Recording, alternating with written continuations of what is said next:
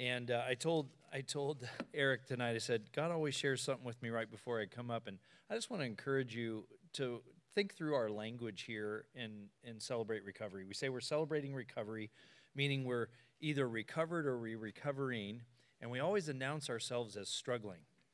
And the scripture says that whom the Son has freed is free indeed. And the 12-step program says we cease fighting anyone or anything. So there's no struggle. We're not struggling. We're recovering. We're actively in recovery. But I just want to encourage you to think about your wording and what that conveys when we share with others.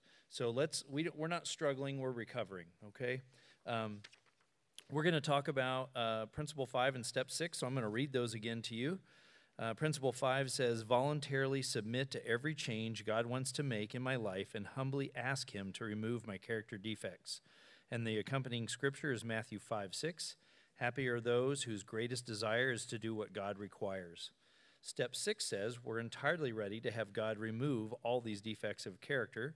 And James 4:10 says, humble yourselves before the Lord and he will lift you up. So I try to switch it up a little bit. Those of you who have heard me talk about Step 6 before, I'm not going to do the wording breakdown of the step. We're going to go through the acrostic, and then there's a little bit more here. But let's stop and pray and just invite the Lord. Heavenly Father, just so grateful to be here this evening. Grateful that those who could make it have made it this evening, and we pray for our family members here that aren't present. Lord, that they're well. That they're doing something entertaining or fun, hanging out with their family. But, Lord, just keep them and protect them. Lord, as Eric prayed, just please speak through me this evening. Let it be your will, not mine. In Jesus' name, amen.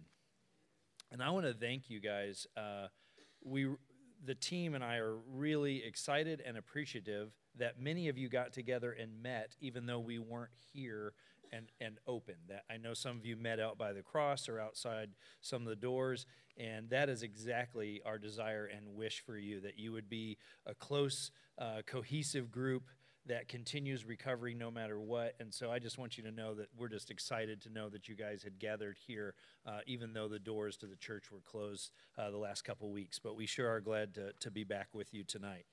When we think about Step 6, the treatment of Step 6 sometimes is just kind of glossed over. I think some of that is misunderstanding. I think some of that is that this is ultimately a difficult step that seems simple on the outside. So let's talk about what it's about. R stands for releasing control. So we're going to have our acrostic tonight is ready. The R stands for releasing control. As I was praying and thinking about this, control is an illusion. So we've never had control anyway. So when we're releasing control, what we're really doing is we are surrendering or letting go of the illusion that we ever had any control or could. God's in control. God's in charge. So what we're really doing is awaking to that fact. I said here that really it's God's sovereignty and that we're submitting to it. So what is surrender? Surrender is that willing submission. It's that we're submitting to God's control. We're letting him be in charge. We've talked in here before that a lot of people get into recovery and they think they're seeking independence because we've been dependent on a person, place, or thing. We've had an idol. We've made an idol of something. But what we talk about in here is not independence, but the right form of dependence.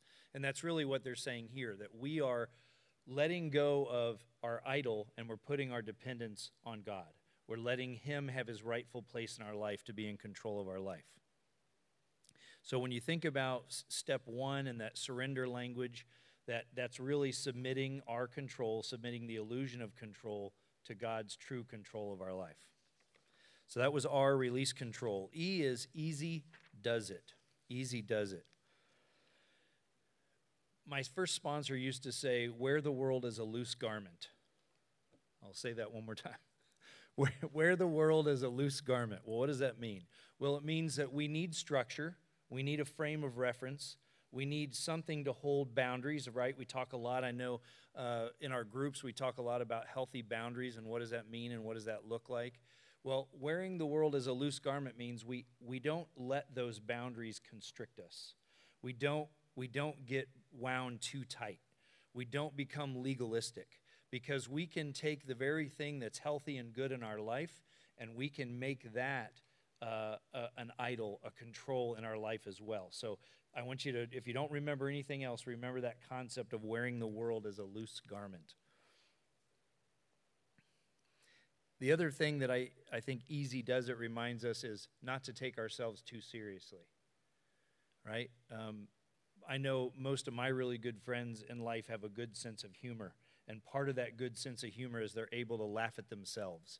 They're able to see they're able to find joy even in their mistakes and even in the things we do or say that maybe aren't the most swift thing, right? That we can laugh at ourselves. Don't take yourself too seriously. And again, when we're talking about recovery, it's really important that we are aiming, I'm going to talk a little bit more about this in a minute, but that we're aiming at perfection, but not falling apart when we don't make it, right? If we're so bound up in that and so wound up, that can send us into a tailspin, and that can really send us out of recovery. So easy does it.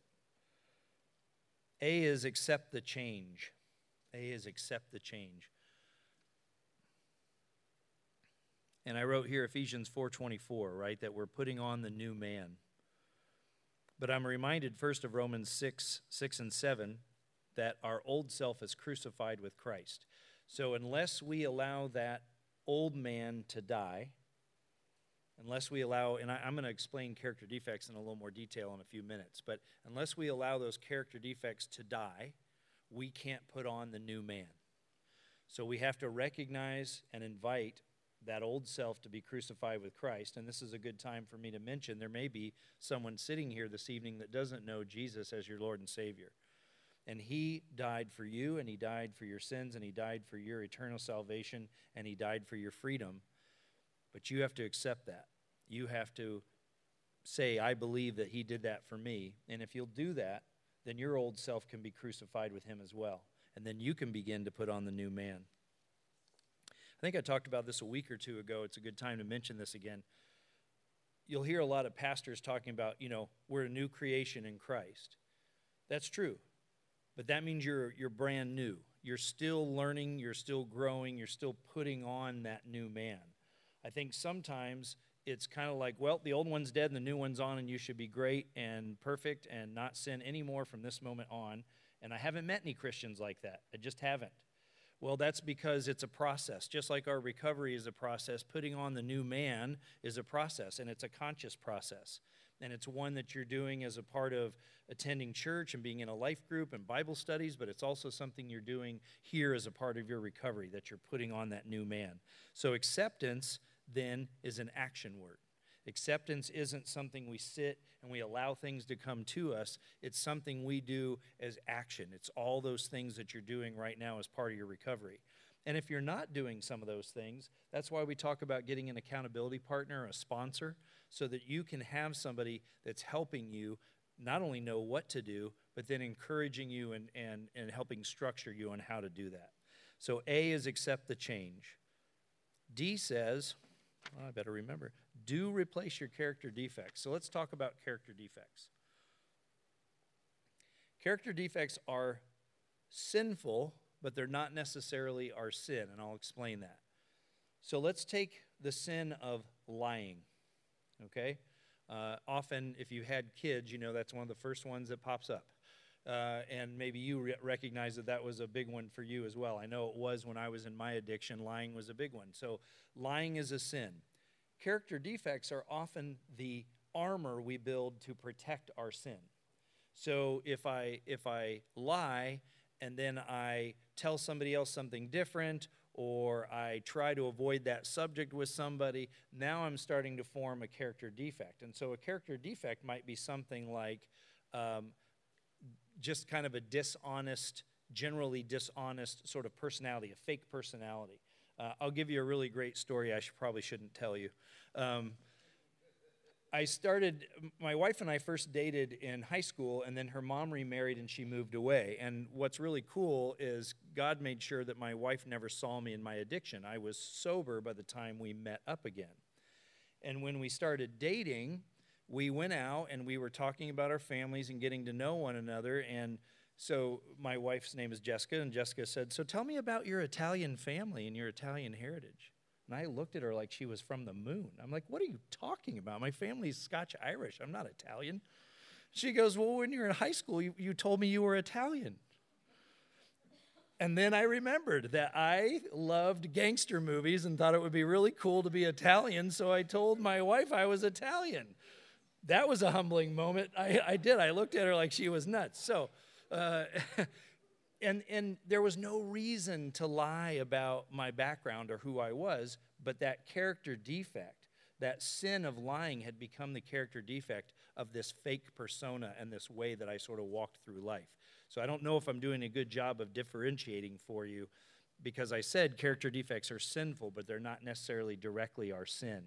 So when we talk about ridding ourselves of our character defects, we are often talking about deep-rooted parts of who we are. There's a talk that I do that maybe I'll do sometime in the near future about what we call core beliefs. Character defects are directly tied to our core beliefs, and that's why they're so hard sometimes to root out, and why I believe the human will can't do it. It really does have to be divine. It really has to be God that roots this stuff out of us. Our job is to become willing to let them go, and we'll talk a little bit more about that too and into next week. But a core belief, if you're wondering, is something like, I'm not acceptable as I am, so I must lie about myself. That would be the core belief tied to the character defect and the sin of lying. So those things all run deep in us, and they're rooted.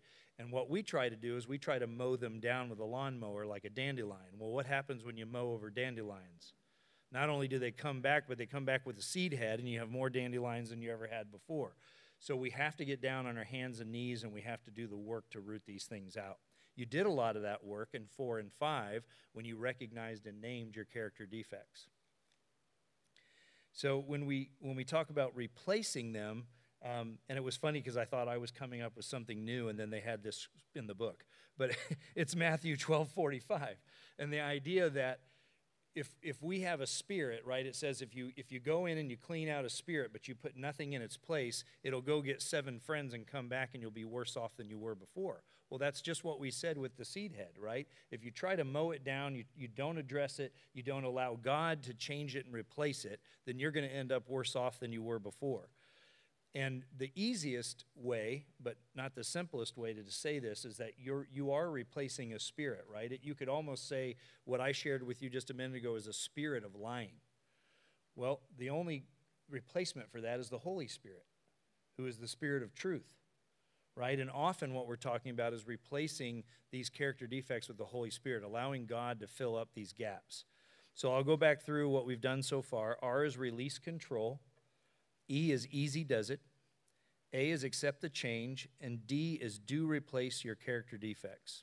The final one, Y, in our ready, is embrace the positive change and accept the responsibility. And I'll just read John 3:9 here. The person who has been born into God's family does not make a practice of sinning, because now God's life is in him. So he can't keep on sinning, for this new life has been born into him and controls him. He has been born again, John 3:9.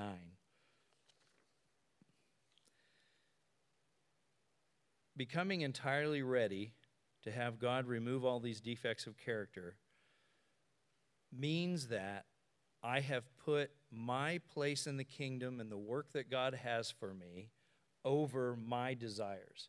Because our character defects are designed to keep away what we don't want and get what we do want. It's all about me. It's all about what I want. It's all about protecting me. It's all about guarding my secrets. It's all those things. So in order to become entirely ready to let these things go, I have to desire stronger to have God be in control of my life and to be of maximum service in his kingdom over what I desire. And I always use the example that when I started looking for churches to serve in, I was working in a housing authority at the time. I had my seminary degree for several years. I had interned in churches, but I had never worked full-time in a church. And I really felt in my spirit that God was saying, it's time. You're going to go work full-time in church. Well, I can tell you I didn't start my search in southern Indiana. I'm just going to be honest with you.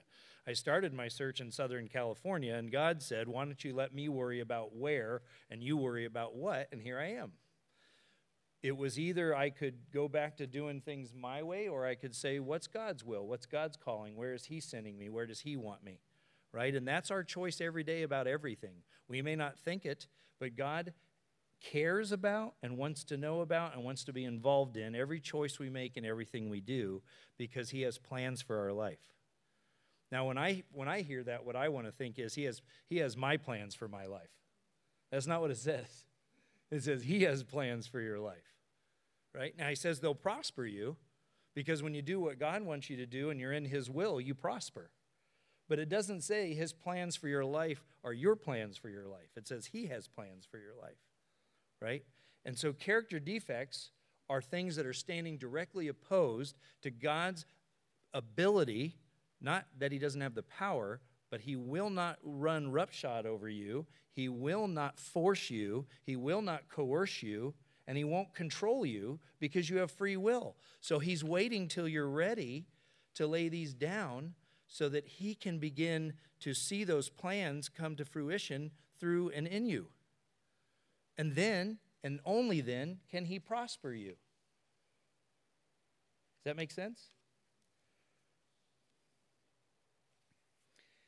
I don't know what this has to do with this, but I wrote it down, so I'm going to read it. Spiritual maturity is a paradox. As we grow less childish, we grow more childlike. As we grow less childish, we grow more childlike, right? Jesus tells us plain and simple, if you want to enter heaven, you have to be like one of these kids. You have to be childlike. Well, I've spent most of my life being childish, throwing tantrums because I don't get my way, lying, cheating, stealing to get what I want, right? Those are all things of a child. But the other part of children, which is awesome, is their wonder with life. I love talking to kids about their faith in Christ. There's no question. There's no doubt. They don't worry about stuff. They don't worry about what people think. They don't care if you believe necessarily or not, because they do. They talk to him. I always talk to my 10-year-old. If you talk to God today, I'm prompting him to praise. He goes to sleep. I've already talked to him. I've been talking to him all day. And then I feel guilty because I haven't been talking to him all day. So, as we begin to put these childish things down, because that's what our character defects are, and we allow the Holy Spirit to move in, we find that we become the people that God wants us to be. We must let go of the need or desire to stay sick and fearful. We must make progress in wisdom. We must examine ourselves. How many people got to hear Caleb this weekend? We're here at church. I don't think it's posted yet, but if you did not get to hear that, you need to tune into that message. What a fantastic message. And he prompted, he's been around recovery, I know he has. I heard a lot of it as he was talking. It was good stuff. And he talked about the importance in knowing ourselves and being honest about who we are. And I always remembered this quote, I think it's Socrates said, the unexamined life is not worth living. And I would say it differently. I would say those who do not examine their life are not living. Because you don't even know why you're doing what you're doing, why you're making the choices you're making, why you're with the person you're with. You may not even know why you're showing up to church. So we have to examine our lives. And we did that, I hope you did that, before you're on this step in steps 4 and 5. And you did that so that you would have wisdom to put down the things that you need to put down so you can pick up what God has for you. Some of us believe the truth about ourselves is that we are garbage. There are people sitting in this room who feel they have no self-worth, who think they're garbage, and they just hope that nobody really knows that or notices it. And sometimes that's what keeps us stuck. Yeah, we want to experience the joy of the Lord. Yes, we want to experience freedom. Yes, I want to be on fire. Yes, I want to serve in the kingdom. But I don't think I deserve it. And our character defects often hide that feeling or what we think is the truth about us. And one of the things that Caleb really drove home is who you are in Christ is really the only important thing you need to know about yourself. What I see when I look out is window dressing. That's it. It doesn't go with you. You get a new upgraded model. Thank goodness, as I'm looking in the mirror as I get older. But that's not what's important. This doesn't define you. And your recovery doesn't define you. And the thing that you're recovering from doesn't define you. Your character defects don't define you. And whatever you thought you were protecting with your character defects doesn't define you. And likely it's a lie.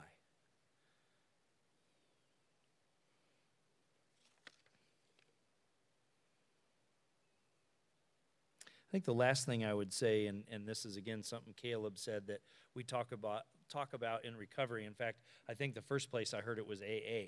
And AA talks about pride and pride in reverse. And I don't think Caleb worded it exactly that way, but it was the same concept. And it ties into this idea that we can be just as prideful if we think we're garbage as we can if we think we're the bee's knees, right? Because what's really happening often when we think we're garbage is we think we're garbage, but we're the garbage at the center of the universe. Have you ever thought, everything bad happens to me? Everything bad happens because of me. That's pride, because that's not true, and it's not all about you. I was thinking today, why did God save me? And the only definite conclusion I could come to is that he didn't save me for me. Let me say that again. God didn't save me for me. Maybe he saved me to talk to you tonight. Maybe he saved me to lead my kids. Maybe he saved me for something that hasn't happened yet. But what I do know is he didn't save me for me. He's fitting me to be of maximum service and purpose in his kingdom. And he's doing the same thing for you. And what's cool is you get to prosper along the way. But if we don't give up, if we don't surrender, if we don't lay down our character defects, they will stand in our way. Let me close in prayer.